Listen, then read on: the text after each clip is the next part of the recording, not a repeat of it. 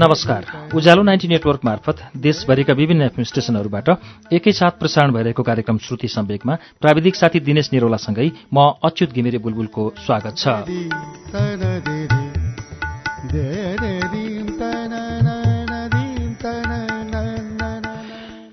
श्रुति सम्वेकको शुक्रबारको श्रृङ्खलामा हामी विगत केही सातादेखि सुबिन भट्टराईको उपन्यास समरलभको वाचन सुन्दै आएका छौं। आठ श्रृङ्खलासम्म हामीले गएको साता वाचन सुन्यौं। आठौं श्रृङ्खलामा आइपुग्दा साया एकाएक परिवर्तन भएको महसुस गरेको छ अतीतले। उनीहरूबीच च्याटमा मात्रै कुराकानी हुने गरेको थियो र त्यो पनि पातल हुँदै गएको छ।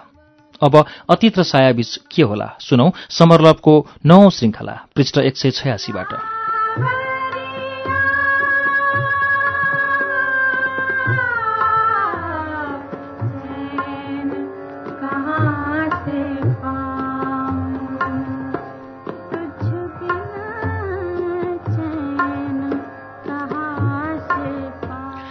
हरेक क्षण किन ढिलो बितिरहेछन्?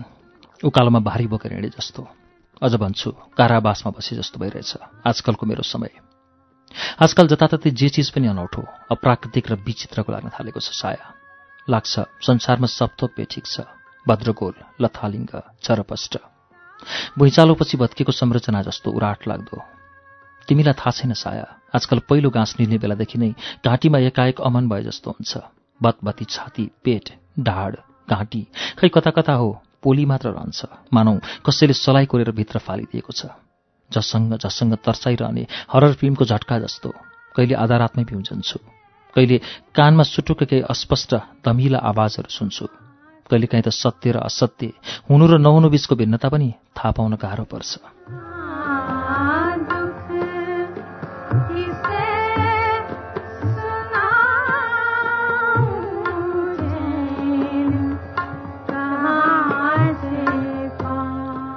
कति भिन्न भिन्न रूप हुँदो रहेछन् प्रेमको साया।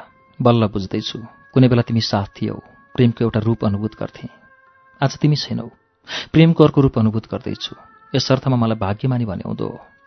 कहिलेकाहीँ लाग्छ साया यी आजकलका विचलन। यी छटपटीहरू प्रेम होइनन्। तिमीप्रतिको एउटा साधारण आसक्ति हुँदो। हो म भित्रको अहमलाई धपाउन नसक्नुको एउटा नमिठो प्रतिफल हुँदो। हो लाग्छ कसैले कसैलाई प्रेम गर्दैन। सब आफ्नो अहङ्कारलाई मात्र प्रेम गर्छन् र आफूले चाहेको चिज नपाउँदा आफ्नो अहङ्कारमा पुगेको चोटका कारण दुःखी हुन्छन्। म भन्न सक्दिनँ साया। म जे भनिरहेछु त्यो सत्य पनि हुन सक्छ। मैले प्रेमको परिभाषा जाने छैन। तर यदि यो आसक्ति मात्रै नै हो भने पनि म स्पष्ट अर्थमा भन्छु कसै न कसैप्रति आसक्त हुनै पर्थ्यो र तिमीले पनि।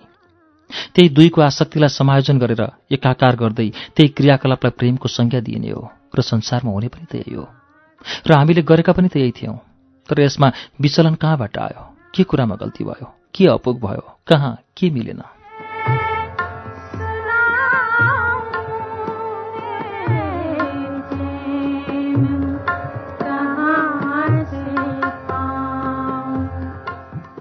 मेरी साया तिमीलाई आजकल सम्झी सम्झी बिर्सन खोजिरहेछु। सत्य ढाँटेको होइन।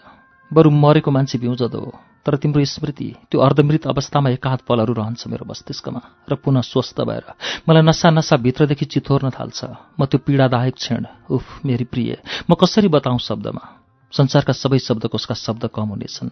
कुनै शब्द कुनै वाक्य वाक्यांश कुनैले पनि बताउन सक्दैनन् यी पीडादायक क्षणहरूको।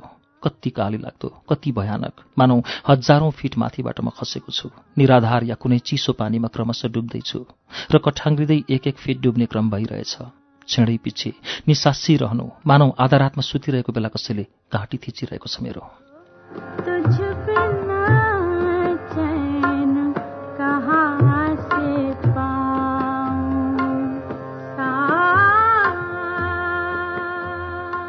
अनि आँखा खोल्छु त देख्छु केवल शून्यताहरू कान टिनिनी बजिरहेको हुन्छ श्रवण शक्ति पुरै क्षय भएको हो कि जस्तो छ। केही बोलौँ भन्छु। कमसेकम आफैसँग तर अह अथक प्रयासका बावजुद मुखबाट कुनै ध्वनि निकाल्न सक्दिनँ। शरीरबाट चिटचिट पसिना आइरहेको हुन्छ। पैताला हात अनि अरू अङ्गहरूमा क्रमशः कम्पन छुट्न थाल्छ। मुख जिब्रो सुकेर च्यापच्याप हुन थाल्छ। मानौ महिनौदेखि पानी पिउन नपाएर प्यासले पीडित छु। मुटुको गति एकाएक बढ्न थाल्छ। मानौ अब केही बेरमा त्यो छाती फोरेर बाहिर निक्लिन्छ। मस्तिष्कभित्र हजारौं थरीका कल्याङ बल्याङ एकसाथ ढ्याङ्ग्रो टोकिरहेका हुन्छन्। जुन बेला म सोच्न त परै जाओस्। सामान्य चेतना पनि अनुभूत गर्न सकिरहेको हुन्न। हरदम यही सोचिरहन्छु कि तिम्रो स्मृतिबाट छुटकारा पाउन मृत्यु बाहेक के के विकल्प छन्?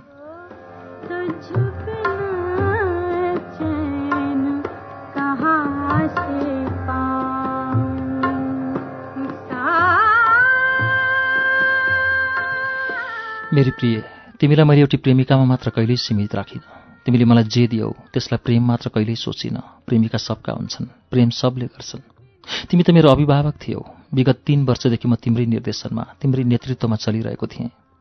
तिमीसित बिहा गर्दा मैले घर परिवार सब त्यागेँ तर म वञ्चनाले छटपटाइन तिमीले पनि त मलाई एउटा प्रेमिकाको प्रेम दियौ।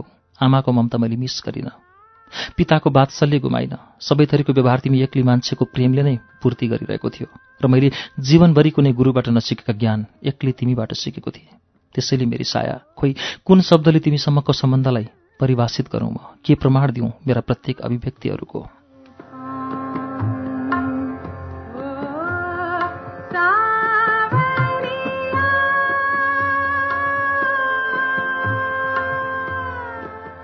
तिमी कुनै कुरा पनि ठिक मात्रामा किन गर्न जान्दिनौ साया? प्रेम गर्दा पनि उत्पातै गरी गर्यौ रुवाउने गरी। अहिले यो घृणा यसरी मसितको सम्बन्धलाई त्याग्नु घृणा नै त हो। यो घृणा पनि उत्पातै गरिरहेकी छौ। अनि यी चोटहरूमा मैले मलमपट्टि नलगाउन खोजेको पनि होइन। तर मेरी प्रिय मेरा प्रयासहरू कति विफल भएका छन्। र ती आफ्नो दुर्बलताको झ्याली पिट्दै मेरा सामान्य यसरी प्रतिबिम्बित हुन्छन्। मानौ ऐना अगाडि उभिँदा त्यसले मेरो प्रतिबिम्ब होइन असफलतालाई प्रत्यावर्तित गरिरहेछ। तिमीलाई विस्मृत गराउन कुनै क्षण कतै जड भएर बसेको हुन्छु। लाग्छ क्षणभरमै तिम्रो स्मृति शून्यमा कतै विलिन हुनेछ। तर यो कप्टी मस्तिष्कको विचार मोहको अठाग्रहले म आफूलाई कमसेकम त्यो परिस्थितिमा क्षत भएको पाउँछु। परिस्थिति पुनः केही बेर अघिको सूक्ष्म विचारहरूको चित्रलाई क्रमशः स्थूल बनाउँदै लैजान थाल्छन् र अन्त्यमा त्यो काटीकुटी तिम्रै प्रतिबिम्बबाट बिउतिन्छ। मस्तिष्कको कुन कुनामा कता कुन नसा कुन कोशिका या कुन तत्त्व हो आखिर त्यो जसले तिम्रो प्रतिबिम्बलाई बारम्बार जगाइरहेछ र म बाध्य हुन्छु बेला बेला क्षत विच्छेद हुनलाई।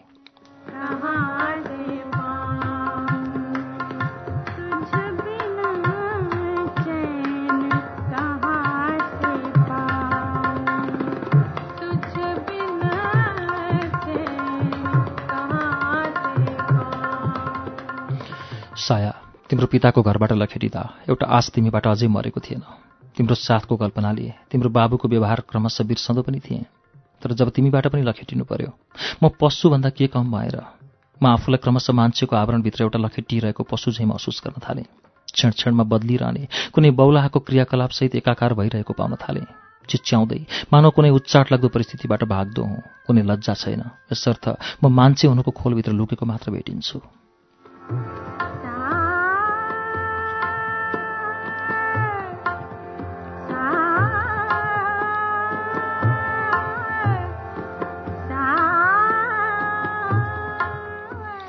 हो साया मलाई बेसरी चिच्याउन मन लागिरहेछ। सारा बन्देज सारा मान्छे हुनुको न्यूनतम शर्तको कसाईबाट छिनिएर एउटा यस्तो दिशातर्फ जान मन लागिरहेछ जहाँ म कहिले उपेक्षित नहौँ। या मेरो चेतनाले म प्रतिको कुनै पनि किसिमको व्यवहारलाई उपेक्षित प्रमाणित नगरोस्। म भित्रको विचलन यी छटपट्टि कुनै दिन हावाको झोकाले आफूमा समाहित गर्दै तिम्रो देशसम्म लगिदियोस् र तिमीलाई सूचित गराओस् म कुन छटपट्टिमा बाँचिरहेको छु। त्यसको अनुभूति तिमीले गर्नै पर्छ। मेरा यी पीडाहरूमाबाट उछिटिएर तिमीसम्म पुग्नै पर्छ साया। मेरो दुःख देखेर नपग्लने पनि मेरा यी दिन तिमीले बुझ्नै पर्छ। मलाई थाहा छ यी निस्सारता यी आत्मरति यी सब क्षणिक हुन्। यी भावनाहरूको म ठोकेरै भन्छु। एक दिन अवसान भएरै छाड्नेछ। यिनले शरीरबाट मोक्ष पाउनै पर्छ। बस त्यही समयको प्रतीक्षामा छु।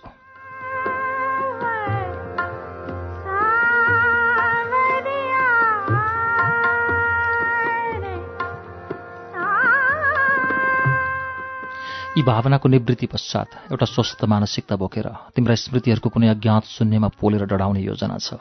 अफसोस यति छ आजकल मेरो समय छैन। मैले सोचे जस्तो चाहे जस्तो समय कमसेकम मसँग अहिले छैन। मेरी प्रिय जति निराश भए पनि जति दुःखी भए पनि ती निराशाबीच आशा देखिरहेछु। कुनै दिन त्यो समय आउँदो हो र एउटा असाथित सफलता मेरो झोलीमा आइपर्ला र मेरो मानसपटलमा जुको झैँ टाँसिएको तिम्रो स्मृतिलाई उक्काएर पुनर्गमन नहुने शून्यमा विलिन गराउन सक्नेछु। आजकल हरेक रात हरेक दिन हरेक प्रहर ईश्वरसित यही कामना गरिरहेको छु कि बिर्सेर पनि तिमीलाई सम्झन नसकौँ। मेरो स्मृतिमा तिम्रो मुहार तिम्रो छायाको आभाससम्म नहोस्। ती विस्मृत हुन्। बाल्यकालका सपना जस्तै म बिर्सन चाहन्छु सक्दो। उफ मलाई बिर्साइदेऊ।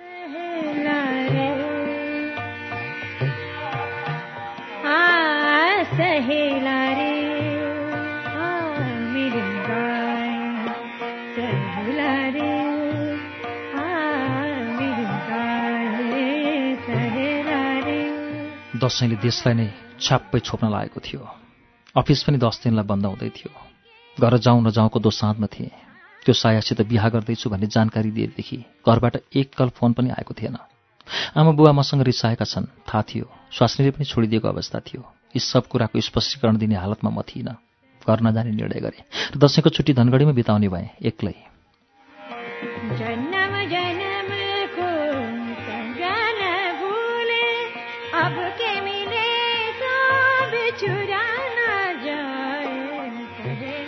एउटा प्रसङ्ग। सायासित कुरा भएर फेसबुक डिएक्टिभेट गरेको रात एक क्वार्टर रक्सी ल्याएर खाएँ खाली पेटमा। एकदम सनक चढेको थियो। केही उत्पातमाबाट त्यस दिन होला जस्तो लागेको थियो। ल्यापटप खोलेँ बिहाका फोटाहरू एक एक हेरेँ अनि एकदमै सनकमा खाटमा अवस्थित मोबाइल तानेर भित्तामा हिर्काएँ। ब्याट्री निस्कियो मोबाइलको। अझ फुटिसकेका थिएन। तिन चारपल्ट हानिसकेपछि मजाले फुट्यो। ब्याट्री र मोबाइलका टुक्राहरू बटुलेर घर बाहिर निस्की पर बाटोमा हुर्क्याइदिएँ। त्यो फालिसकेपछि मुटु धेरै नै डुकडुक गरिरहेको थियो र केही बेरमा आनन्द लाग्यो क्षणभरकै लागि भए पनि। र त्यस दिन मलाई भमिट भएन। धन्यवाद रक्सीलाई।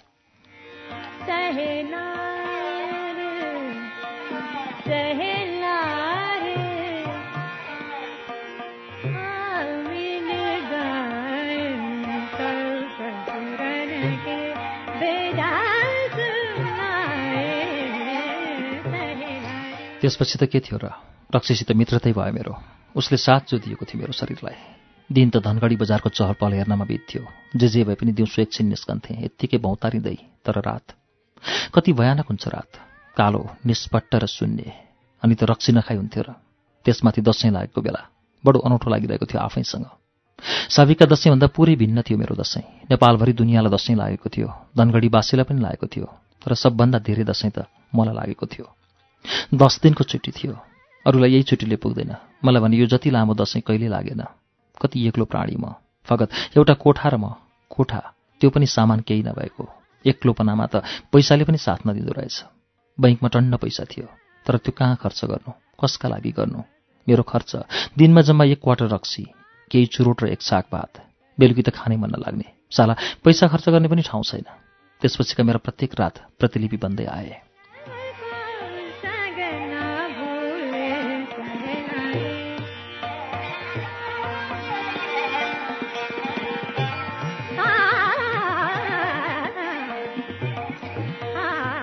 अष्टमीको दिन। एका बिहानै कोठामा ढकढक आवाज आयो। खोलेर हेर्दा सुस्मिता थिए। हातमा एउटा थाल थियो पत्रिकाले छोपिएको। सर घर जानु भएन? उसले सोधी। कहाँबाट ऊ टुप्लोको आएकी थिए? कोठा भद्रगोल थियो? कसैलाई देखाउन लायक थिएन। लायक त म आफै पनि कहाँ थिएर कसैको गाडी देखिनँ। दारी झुस्स थियो। मुखबाट रक्सीको गन्ध प्रसारित भइरहेको हुँदो। त्यसैले ऊ अचानक आउँदा अप्ठ्यारो लाग्यो। गइन सुस्मिता। रक्सीको गन्ध उसँग नपुगोस् भनेर सचेत हुँदै भने। उसले हातमा ल्याएको थाल मलाई जिम्मा लगाउँदै भने हाम्रोमा खसी काटेको थियो। मासु सर ल्याइदिए कि? त्यो थाल जिम्मा लिँदै भने दुःख किन गर्यो सुस्मिता?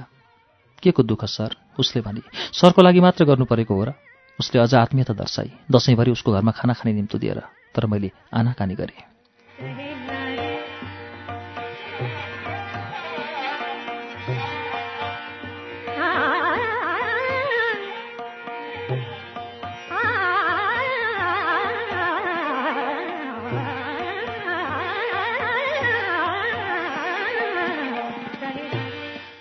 उसले खाना मेरै कोठामा ल्याइदिन्छु भने मलाई स्थिति झन् असहज भए चाहिँ लाग्यो।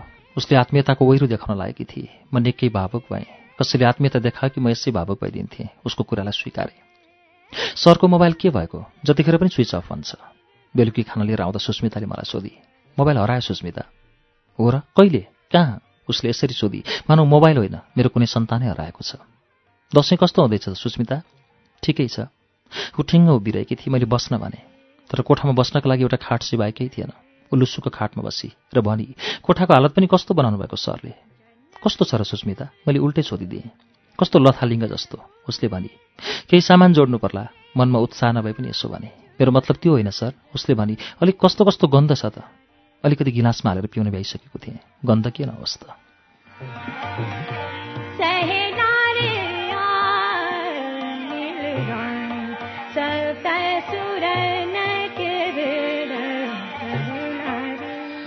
दसैँ लागेछ सुस्मिता मलाई पनि। पिउँदै गरेको रक्सीको गिलास देखाइदिएँ ऊ हाँसी। उसले ल्याइदिएको खाना खान लागे। ऊ मेरो कोठाको सरसफाइ गरिदिन लागि र खाटामुनिबाट दुई तिनवटा रक्सीका खाली बोतल निकाल्दै भने गन्ध उत्पादन गर्ने त यहाँ रहेछन् नि। म मन नलागि नलागि हाँसेँ। सुस्मिता बिहान बेलुकी आउन थाली खाना लिएर। उसले त्यसरी खाना नल्याइदिएको भए मेरा कैयौँ छाक रित्तै गुज्रिन्थ्यो होला। ऊ मेरा अगलतिर आएर मसित दुई शब्द नबोलिदिएकी भए मेरा असङ्ख्य पल नैराश्यमा बित्थ्यो होलान्। म प्रति कमसेकम परिस्थितिले। ती दसैँका दिनमा यति इमान्दारी देखाइदिएको थियो कि म फगत एक्लै व्यवहारिसी झैँ कतै हराउन पाइनँ। सुस्मिता कुनै कुनै दिन दिउँसो पनि आइदिन्थे।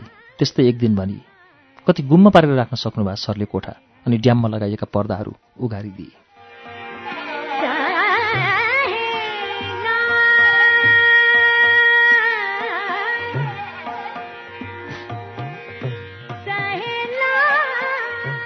यतिका दिनहरूमा म अँध्यारोसित यति अभ्यस्त भइसकेको थिएँ कि उज्यालोको स्पर्श मलाई असहज लाग्न थालिसकेको थियो। पर्दा नखोले के भए हुन्थ्यो सुस्मिता। मैले भने उज्यालोसित कुनै दुश्मनी सर? उसले मस्किँदै सोधे। दोस्ती पनि छैन सुस्मिता। त्यसो भए दोस्ती गर्नुहोस्। यसैमा फाइदा छ। कुचो लगाउँदै उसले भने डर लाग्छ। जबरजस्ती हाँस्दै मैले भने उज्यालोदेखि कि दोस्तीदेखि कुचो लगाउँदै सोधी दुवैदेखि मैले भने दुवै चिज फाइदाजनक छ सर। उसले कुर्ताको सल कम्मरमा बाँध्दै भने सही ढङ्गले उपयोग गर्न सक्यो भने। उपयोग सही ढङ्गले नै गरेको थिएँ कतै केही बिराए जस्तो लाग्दैन थियो। तर पनि अफाफ सिद्ध भएको थियो। कमसेकम मेरा लागि। झ्यालमा राखेको चुरुटको बट्टाबाट एउटा चुरुट निकालेर सल्काएँ।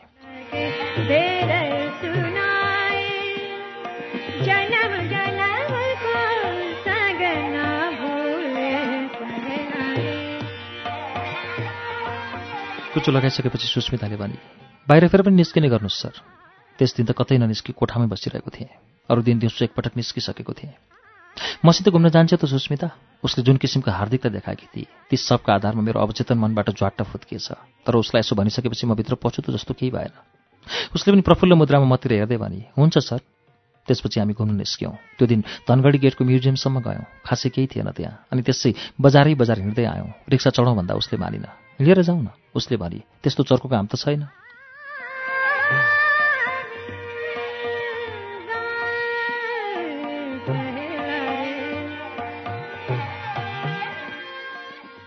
ऊ हरेक दिन त्यसै गरी आउन थाली। हामी हरेक दिन घुम्न निस्कन्थ्यौँ। एक दिन हामी बस चढेर टिकापुर पार्कसम्म गयौँ। टाढा थियो। अर्को एक दिन उसले मलाई दोधारा चाँदनी लगी। त्यहाँ अफिसकै कामको सिलसिलामा पनि गएको थिएँ। तर उसित पनि गएँ। उसका प्रतिको मेरो दृष्टिकोण पहिला जे थियो त्यो तोडिसकेको थियो। चुपचाप लजाएर बसिरहने सङ्कुचित केटी ऊ होइन रहेछ। ऊ यति फरासिली स्वभावकी होली भन्ने मैले कहिल्यै अनुमान पनि गरेको थिएन। अनि उसको परिवारलाई पनि केही आपत्ति थिएन। ऊ त्यसरी म कहाँ आइरहेको? उसको परिवारमा खासै आपत्ति जनाउने कोही थिएन पनि। बुढो रोगी बाबु र पाँचमा पढ्दै गरेकी बहिनी बाहेक। त्यहाँमाथि परिवार चलाउने मुख्य मान्छे नै उही थिए। आमा ऊ सानै छँदा मरेकी बताउँथे। घरको अभिभावक नै उही थिए।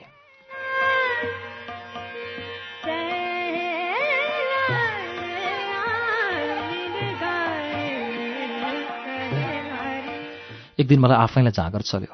अर्थात् कोठामा केही सामान राख्नु पर्यो भन्ने सोच आयो। त्यस दिन सुस्मितालाई लिएर फर्निचर किन्न बजार गएँ एउटा बक्स पलङ किने कार्पेट हालेँ र एक सेट सोफा। उसले निकै सहयोग गरी त्यसमा पनि बल्ल कोठा जस्तो देखियो। कोठा तयार भइसकेपछि उसले दिएको प्रतिक्रिया थियो यो। अनि मलाई केही व्यङ्ग्य मिश्रित आवाजमा भने एउटा कुरा सरलाई घाटा लाग्यो। के? मैले तत्कालै सोधिहालेँ। अब रक्सीको बोतल राख्ने ठाउँ सरलाई भएन। भर्खरै फिट गरिएको बक्स पलङतिर इसारा गरी उसले म हाँसेँ एक दिन उसले मलाई घोडाघोडी ताल देखाउन लगी। त्यो पनि टाढै थियो। धेरै सुनेको थिएँ। वातावरण विज्ञान पढेको विद्यार्थी। घोडाघोडी ताल रामसारमा सूचीकृत पनि थियो तर त्यहाँ जाने मौका मिलेको थिएन। राजमार्गकै छेउमा रहेछ। बिहेमा आएका साथीहरूलाई देखाइदिन पाएको भए कति खुसी हुन्थ्यो होलान्। होसै भएन। त्यस दिन ऊ हरियो कुर्ता र पाइन्टमा थिए। त्यो ड्रेसमा मैले उसलाई कहिले देखेको थिइनँ जिस्काएँ आज खुब राम्रो देखेकी छेउ नि। उसले फुरुक्क पर्दै भने यो दसैँको लुगा।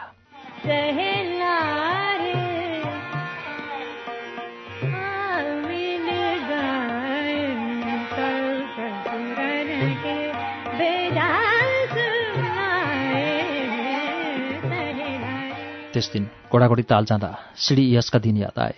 भगवान् दास मास्कले पढाएका थिए रामसार साइटबारे पढाउँदा पढाउँदै केटाहरू बिचैमा पक्क बोलेका थिए सर यसरी पढाएर मात्र हुँदैन घुमाउन लैजानुपर्छ भगवान् दासले किच्चा हाँस्दै त्यो डिपार्टमेन्ट प्रमुखलाई भन भनेर पढाउने कामलाई निरन्तरता दिएका थिए।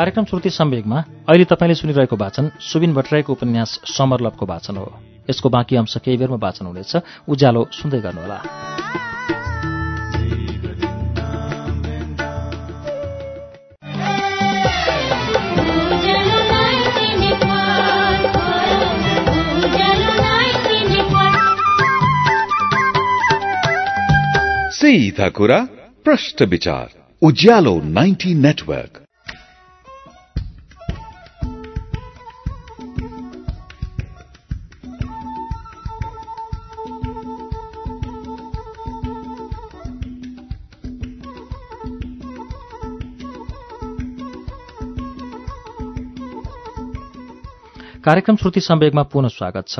तपाईँ अहिले उज्यालो नाइन्टी नेटवर्क काठमाडौँसँगै देशभरिका विभिन्न एफएम स्टेशनहरूबाट एकैसाथ कार्यक्रम श्रुति सम्वेग सुनिरहनु भएको छ।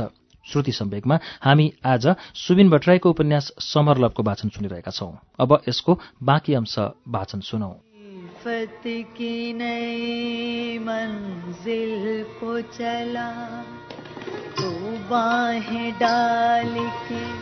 बाहों में दिल तोड़ने वाले देख के चल।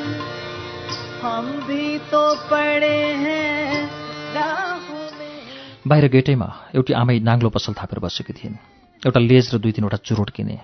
जङ्गलको ढुङ्गा छापेको बाटो हुँदै केही परसम्म पुगेका थियौँ हामी। दुईटा डुङ्गा तालमा थिए। एउटा खाली थियो भने अर्कोमा माझी थियो। जलकुम्बी झारले ताललाई धेरै राखेको रहेछ। जलकुम्बी झार अर्थात् प्रदूषण सूचक। तालको किनारमा लेज खाँदै निकै बेरसम्म बस्यौँ। म चुरोटलाई नै बढी प्रायोरिटी दिइरहेको थिएँ। बोटिङ गर्नुहुन्छ सर? सुस्मिताले सोधी। पाइन्छ र? पैसै त उसले हाँस्दै भने। रोक्नुहोस् है त? ऊ माझी भएतिर गएर कुरा मिलाएर आई हम भी तो पड़े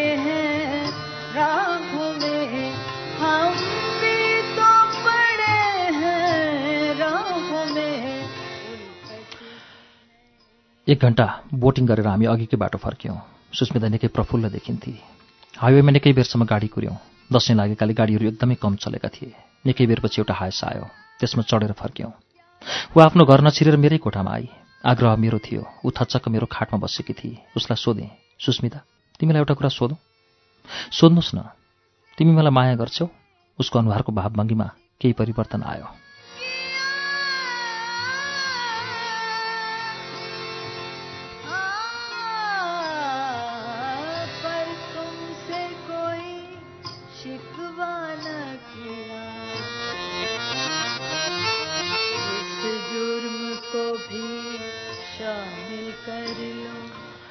भन न मैले अलिक ढिपी गरेँ। खै कुन्नी उसले आफ्नो आँखा मेरो अनुहारबाट हटाए। उसको अनुहारलाई मैले आफूतिर मोडेर भने मेरो आँखामा सिधा हेरेर भन त। ऊ झन् डराएर भने गर्छु। डराएकी किन त? ऊ लामो लामो सास फेरिरहेकी थिए। उसको छाती उठ्दै बस्दै गरेको म प्रष्ट देखिरहेको थिएँ।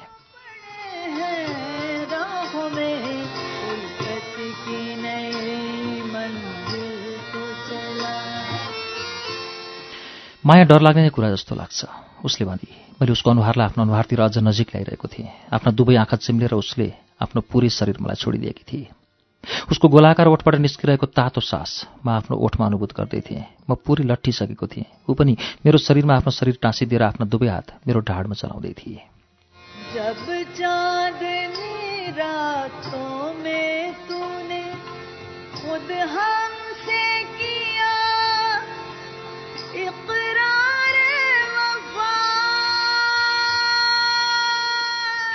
मेरो हात पनि उसको छातीतिर सलबलाइरहेका थिए।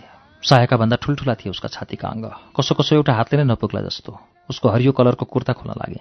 तर त्यो खोल्न नजानेर निकै बेर अल्मलिरहे निकै बेरसम्म। त्यो खोल्ने मेसो नपाएपछि हाँस्दै ऊ आफैले सजिलैसँग खोलिदिए। हाम्रा एक एक कपडा उत्रिँदै गए। उसको डर हराइसकेको थियो भने मेरो लाज पचिसकेको थियो। हामी एकअर्कामा लिन भयौँ। एकछिनको रमाइलो सकिएको थियो। सिगरेट सल्काउँदै ओछ्यानमा यसै पल्टिरहेको थिएँ। ऊ उठेर लुगा लगाउँदै थिए। लुगा लगाइसकेर एकपल्ट हातैले कपाल मिलाएर मसित बिदा मागेर गए।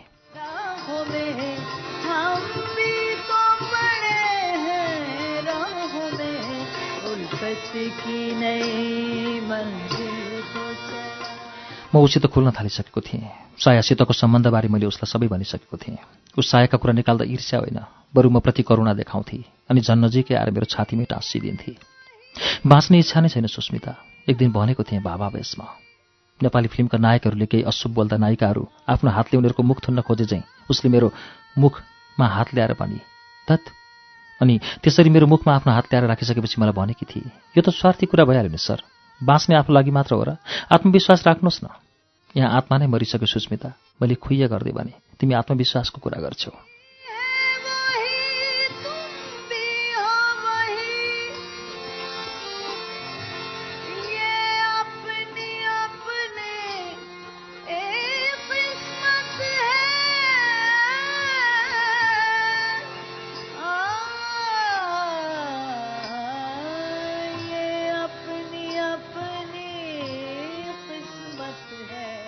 मन्दा हाँस्दै एकपटक मलाई छड्के आँखाले हेरी। मैले विषयान्तर गरेँ र भने कतिपल्ट सेक्स भइसक्दा पनि तिमी अझै सर भन्छौ मलाई? सेक्स शब्द सुनेर अलिकति लजाइ केटीहरूको यो कुरा पनि अचम्म छ। जुन काम कतिपल्ट गरिसकियो त्यो कुरा शब्दमा भन्दा पनि लजाउँछन्। तैपनि लाजलाई केही नियन्त्रण गर्दै उसले भने अर्थ के भन्नु त? मेरो नाउँ छैन र? मैले भने नाइ हुन्न। उसले भने कस्तो अड लाग्छ? भन्छौ कि भन्दैन मैले पनि यसपालि अलिक हप्काउँदै भने ऊ बल्ल बल्ल राजी भई मलाई मेरो नाउँले बोलाउन। तर मेरो नाउँ लिइसकेपछि मसिनो स्वरले सर नभनिरहन सकिनँ।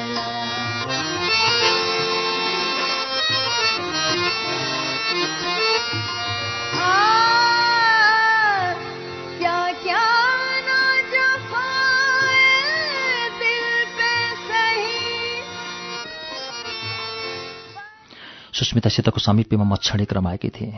सायालाई पनि केही अवधिका लागि भुलेको थिएँ। उसितबाट पाएको शरीर सुख वैध हुँदो मलाई असन्तोष गर्ने ठाउँ नै रहने थिएन। पछिल्लो समयमा सायासितको सम्बन्धले जस्तो आकार लियो र म जुन मानसिकताबाट गुज्रिएँ कमसेकम त्यो सबलाई सुस्मितासितको सम्बन्धसित जोडेर हेर्दा भने म आत्मसन्तोष लिने ठाउँ भेट्छु। तर प्रेम? म सुस्मितालाई गर्न सक्दिनँ। एक दिन सुस्मितालाई भोगिसकेपछि उसलाई सोधेँ एउटा कुरा भन्छौ सुस्मिता नरिसाउ है? के? सुस्मिता तिमी मेरो यति नजिक छेउ मलाई मन पराउँछौ। म पनि तिमीलाई मन पराउँछु।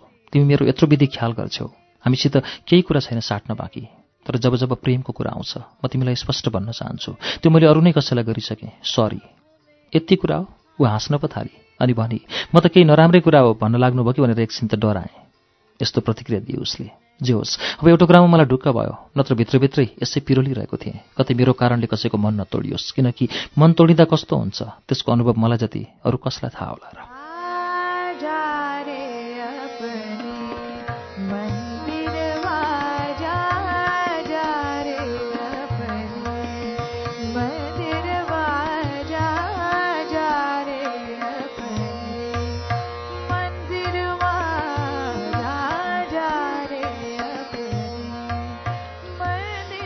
सुस्मितासँग जुन किसिमको सम्बन्ध गाँसियो त्यसले मेरो मानसिक विचलनमा केही सुधार ल्यायो। धन्न म धनगढीमा थिएँ। काठमाडौँमा हुँदो हुँदो सायद सुसाइड नै गरिसक्थेँ होला। हाम्रो तीन वर्षको सम्बन्ध काठमाडौँमै ज्यादा मौलाएको थियो। हामी कहाँ कहाँ सँगसँगै गएनौँ। बानेश्वरका त अझ कुनै गल्ली अछुत थिएन जहाँ हाम्रा पाइला नपरेको होस् पुरै काठमाडौँ उसको यादको आतङ्क क्षेत्र हुन सक्थ्यो। त्यसैले भन्दैछु धन्न म धनगढीमा थिएँ। काठमाडौँ हुँदा उसको जति याद आउने थियो यहाँ हुँदा आउने थिएन। र यहाँ सुस्मिता पनि त थिए। तर सुस्मिता जुन रूपमा उपलब्ध भइदिए जुन सम्बन्ध उसँग भयो भित्रभित्रै अपराध बोधले म पिल्छिरहेको पनि थिएँ। मैले उसको शोषण गरिरहेछु कि भन्ने पनि लाग्थ्यो कहिलेकाहीँ। साया जिस्केर पर्वर्ट भन्थे मलाई साँच्चै म पर्वर्ट भएको थिएँ क्यार।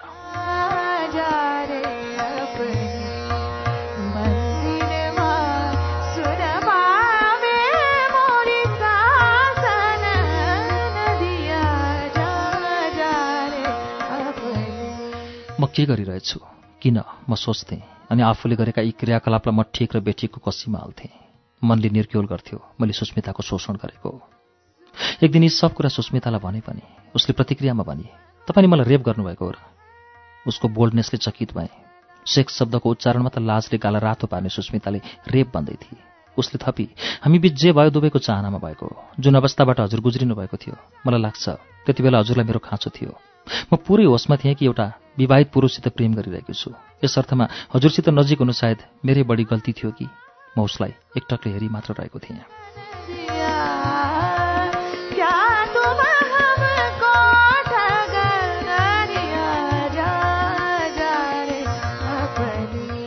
ऊ भन्दै गई म हजुरलाई आदर गर्छु तर जान्दिनँ। आदर गर्नेसित यस्तो सम्बन्ध राख्नु उचित हुन्छ कि हुँदैन। सेक्सलाई सधैँ तुच्छ किन भनिन्छ म जान्दिनँ। सेक्स भन्ने बित्तिकै फोहोरी घिनलाग्दो अपराध भन्ने मात्र किन बुझिन्छ? दुवैको सहमतिमा कसैलाई हानि नपुर्याइ गरिँदा पनि यसमा अपराध बोधले किन पिल्चिनुपर्छ उसका कुरा जायज होलान् र सायद हाम्रो सम्बन्ध पनि। तर पनि जुन समाजमा जुन रूपमा हुर्कियो त्यहाँ विद्यमान मूल्य र मान्यतामाथि धावा बोल्न सजिलो कहाँ हुन्थ्यो र? ऊ अपराध बोध गर्दिनँ।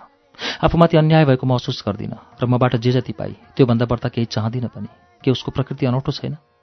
बरु मै व्यर्थै उसको तर्फबाट ज्यादा सोचेर आफूलाई उसको नजरमा अपराधी बनाइरहेको थिएँ। अनि अर्को कुरा भित्र कता लागिरहेको थियो। मैले सुस्मितासित जुन सम्बन्ध रचेँ त्यसले सायाप्रतिको निष्ठाबाट च्युत भएको छु। कमसेकम सुस्मिताको तर्फबाट त म लौ कन्भिन्स भएँ पनि। कुनै दिन सायाको अगाडि परेँ भने म सायद उसित ठिकठाक आँखा जुदाउन पनि नसक्दो। हुन त सायाले पनि म प्रति कौन चा निष्ठा बाँकी राखेकी छ र वर्षौँदेखि समर्पण र लगनले हुर्काएर जोगाएको म भित्रको गहिरो प्रेमलाई निमेषभरमै जरीदेखि उखेलेर फाल्नु उसको कहाँको निष्ठा थियो र?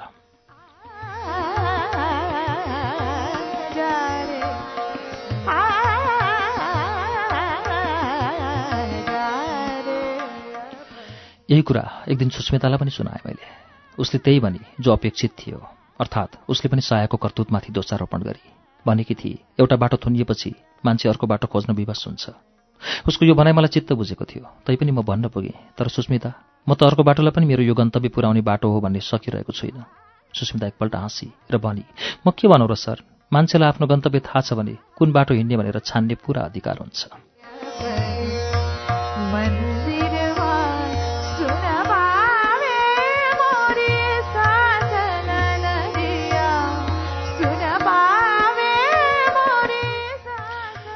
दसैँ पुरै सकिएको थियो।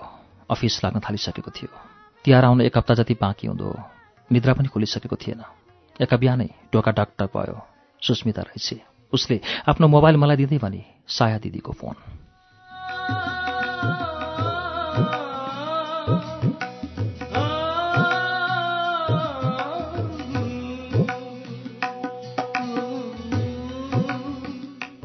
म अवाक भएँ। कहाँबाट सायाले सुस्मिताको नम्बर पाए अनि यो फोन गर्नुको के औचित्य? मेरा हात खुट्टा काँप्न लागे। मुटुको दुखदुखी हात्तै बढ्यो। सुस्मिताको त्यो फोन समाउँदा मेरा हात थर्र काँपिरहेका थिए। हेलो यसो भन्दा मेरो स्वर पनि थरथराएको थियो। उताबाट सायाको आवाज सुनियो। अतीत कति दिनपछि सुनिरहेको आवाज यो। एकदम थरथराएको आवाज थियो। यही मेरो नाउँ लिएर पुकारिएको एक शब्दले नै एकाएक म भित्र केही भुलुक्क उम्ले जस्तो भयो।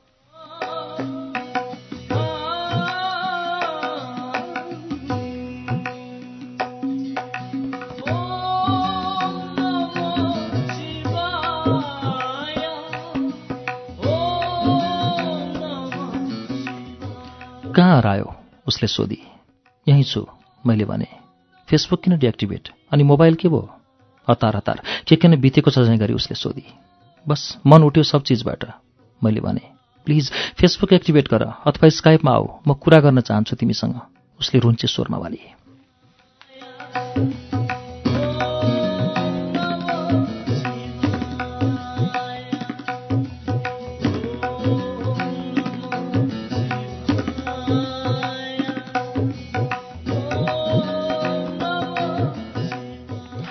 उत्तिखेरै उसको आवाजले पग्लिसकेको थिएँ। केही आश लाग्न सुरु भएको थियो। तैपनि एकपल्ट भाउ खोजेँ। अब हामी बिच केही छ।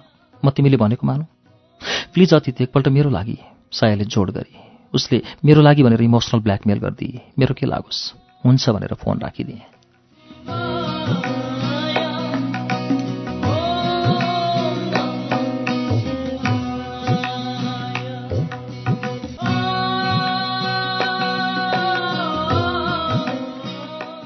मोबाइल सुस्मितालाई दिएँ। यतिन्जेल ऊ निकै उत्सुक भएर हाम्रो संवाद सुनिरहेकी थिए। ऊ केही बोलिरहेकी थिएन बरु म नै बोलेँ तिमी कति कामकी चिज रहेछौ सुस्मिता।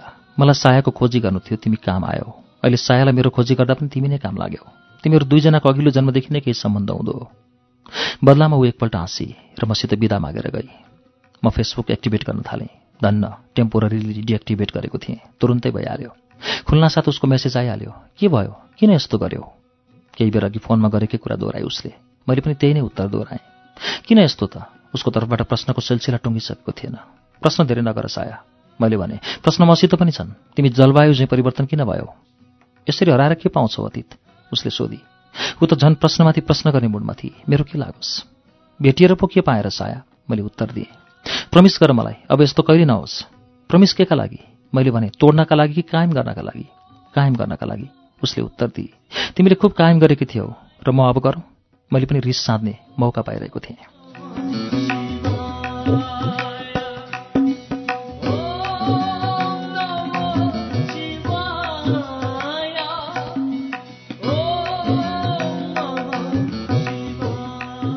अरू कुरा थाहा छैन। त्यहाँ अर्कोचोटि फेसबुक खोल्दा तिमीलाई देख्न पाऊँ। यो आदेशात्मक मेसेज आइसकेपछि ऊ अफलाइन भई मेरो मोबाइल थिएन। त्यसैले सायले सुस्मिताको मोबाइलमा मलाई फोन गर्न लागेकी थिए। उसको फोन आउनासाथ सुस्मिता त्यो नउठाइकन खुरुरु दौडेर म कहाँ आइपुग्थे। कहिलेकाहीँ ऊ मसम्म नआइपुग्दै त्यो फोन डिस्कनेक्ट भइसकेको हुन्थ्यो दोहोऱ्याएर गर्थे। उसले मलाई बारम्बार फोन गरिरहन थाले। स्काइप र फेसबुकमा हाम्रो कुरा भइरहन थाल्यो। फेसबुकमा बेला बेला उदासीले भरिएका स्ट्याटस राख्दा ऊ सम्झाउने खालको कमेन्ट गर्थे। म पनि उसको कमेन्ट लाइक गर्दिनथेँ गर्दिन्थेँ। तर पनि हामी पुरानो सम्बन्धमा फर्केका थिएनौँ। ऊ मेरा हरेक प्रश्नमा मौन बस्दिन्थे। म बोलेको बोले गरिरहन्थेँ एकपछि अर्को प्रश्नका साथ। तर ऊ उदास अनुहारमा घोस्से मुन्टो लगाएर बसेकी हुन्थे।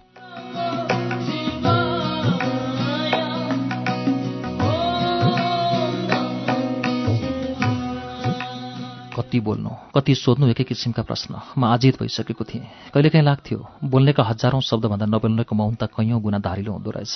क्रमशः हरेक शब्दमा उसको धारिलो मौनताबाट रेटिरहेको छु जस्तो मलाई लाग्थ्यो। म प्रत्येक पल छटपटाइरहन्थेँ भर्खरै रेटिएको कुखुरो झैँ एक दिन त उसलाई झपारिदिएँ कति मौन बस्न सके कि? होइन भने देऊ मेरा प्रत्येक प्रश्नको जवाफ। छ केही जवाफ? यसपल्ट ऊ बोली नबोल्नुको उत्तर निरुत्तर रहनु होइन अतीत। बस यति। तर के यो मेरो प्रश्नको उत्तर थियो र?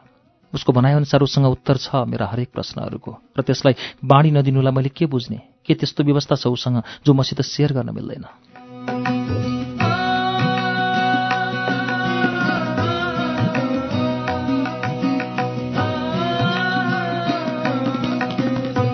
मेरा दिनहरू झन्झन कष्टप्रद हुन थाले। उसले त्यसरी मसित सम्पर्क किन राखी? र म किन उसको आदेशका अघिल्तिर निमेषभरमै पग्लिएँ? मैले आफ्नो अडान किन राख्न सकिनँ? यी यावत प्रश्नले म आफै निमोठिरहन थालेको थिएँ। कमसेकम उसको सम्पर्कको अनुपस्थितिमा सुस्मिता मेरो नजिक हुन थालेकी थिए। उसितको साहचर्य र सामिप्यता म आंशिक रूपमा सायालाई बोल्दै पनि थिएँ। सायाले एक्कासी घाउ झन् बल्झाइदिएकी थिए।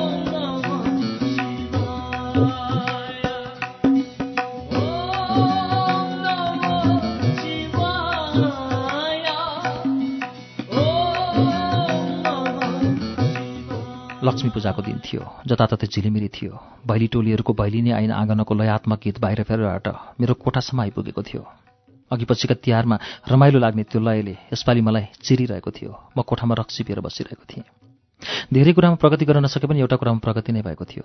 पहिला अलिकति खाँदा पनि भमिट हुन्थ्यो। पछि दुई क्वार्टर खाँदासम्म केही हुँदैन थियो। अनि कोठामा क्वार्टरका होइन फुल बोतल आउन थालेको थियो।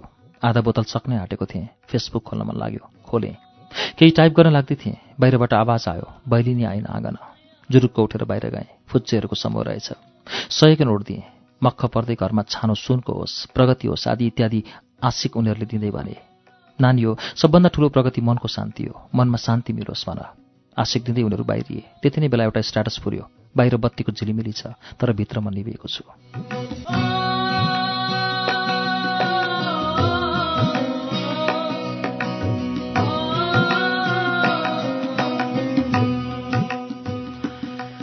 त्यो फेसबुकमा राखिदिएँ। राखेको दस सेकेन्डमै सायको कमेन्ट आइहाल्यो।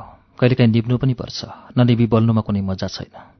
मलाई उसको यस्तो सु सुझाइ बुझाइ गर्ने खालको उपदेशमूलक कुरा मन पर्न छोडिसकेको थियो। तैपनि लाइक गरिदिएँ। त्यो लाइक उसलाई थियो उसको कमेन्टलाई होइन। अर्को दिन माथेको बेला फेसबुक स्ट्याटस यस्तो लेख्न पुगेछु। आजकल मेरो आँखा सुत्केरी आइमाएको स्तन जस्तो भएको छ। जतिखेर पनि रसाइरहने।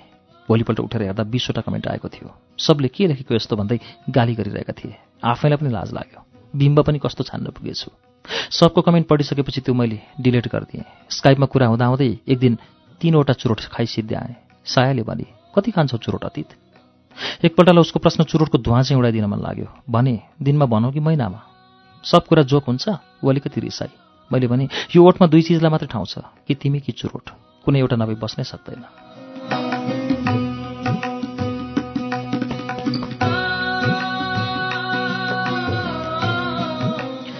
एक दिन स्काइपमा कुरा भइरहेको थियो। म यता गिलासबाट रक्सी पिउँदै थिएँ। उसले सब देखिरहेकी थिए। त्यस विषयलाई लिएर केही भनिरहेकी थिइनँ माथेर पुरै टिल्ल भइसकेको थिएँ। गफ गर्दा गर्दै कुराको प्रसङ्गलाई छलेर मैले उसलाई एउटा प्रश्न सोधेँ।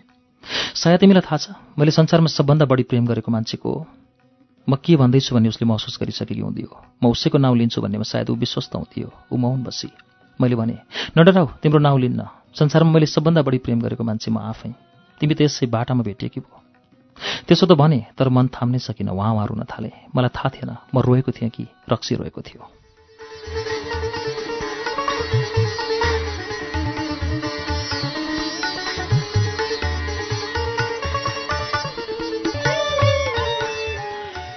श्रुति सम्वेकमा यतिन्जेल तपाईँ सुबिन भट्टराईको उपन्यास समर लभको वाचन सुन्दै हुनुहुन्थ्यो। यो वाचनसँगै आजलाई श्रुति सम्वेकको समय सकिएको छ।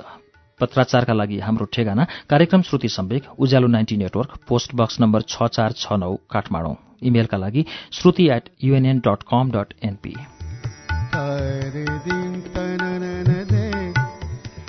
हवस् त।